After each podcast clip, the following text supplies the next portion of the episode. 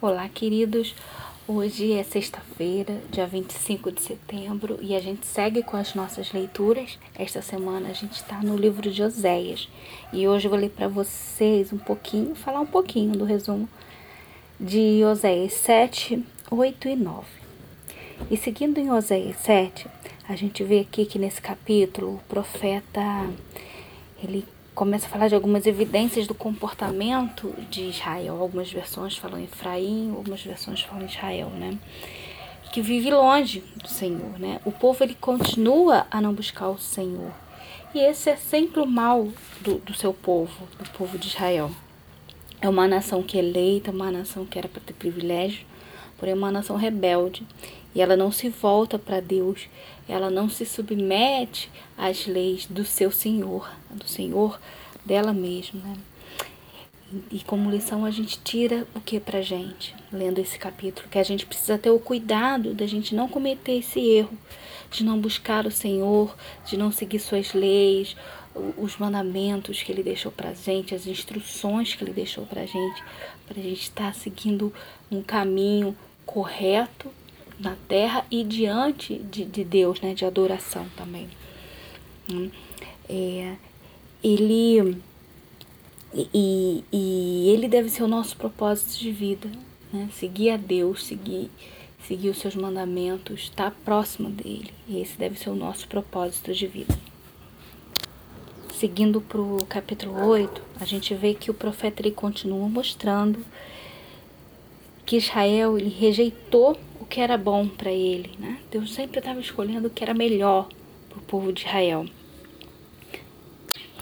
Mas a gente vê que Israel, né, rejeitando o que era bom, ele, ele vai sempre demonstrando que ele continua a não querer um bom relacionamento com o seu Salvador, com o Redentor deles, com Deus dele. Né? E essa distância que o povo teve do Senhor traz sérias consequências para Israel. Né?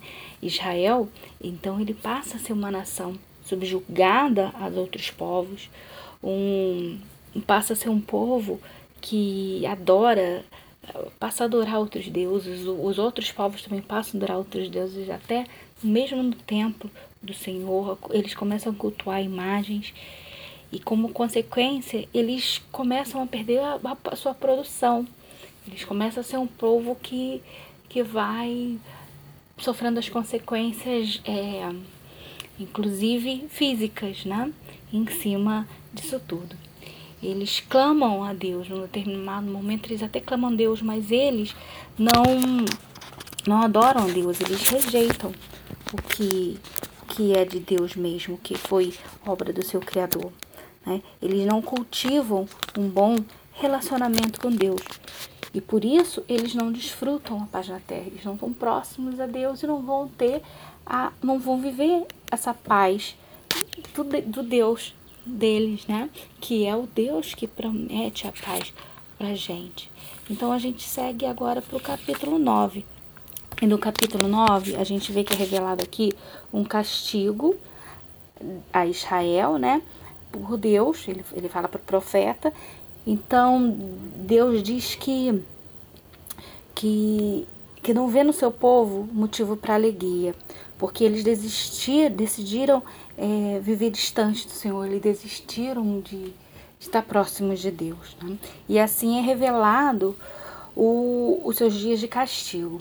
E como castigo a gente vê que eles vão ter problema nas suas colheitas, problema na produção de vinho, é, eles passam a ter que comer alimentos impuros para eles, até mesmo nem alimentos para oferecer ao Senhor, eles eles vão ter, né? Então nem poder fazer ofertas a Deus eles podem.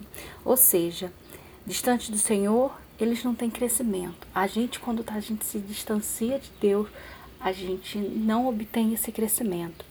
E aí o povo então passa a perder a esperança. Né? Eles são muito claros, eles falam que eles passam a não ter esperança. E aí a gente pensa o seguinte, que a gente precisa estar aliançado com Deus, próximo a Deus, entendendo as palavras, entendendo os caminhos que Deus quer traçar para gente, porque é o bom, né? Como a gente viu nos outros capítulos, é o bom caminho. E, e é quando a gente está atento a essas palavras, a gente consegue manter essa esperança.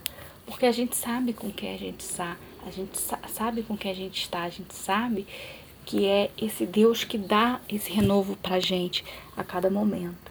Então que a gente possa, cada vez que a gente está lendo esses capítulos que vão relatando todos esses movimentos do povo se distanciando de Deus, sofrendo as consequências, a gente possa pensar quais as consequências do nosso distanciamento, do nosso relacionamento com o nosso Pai.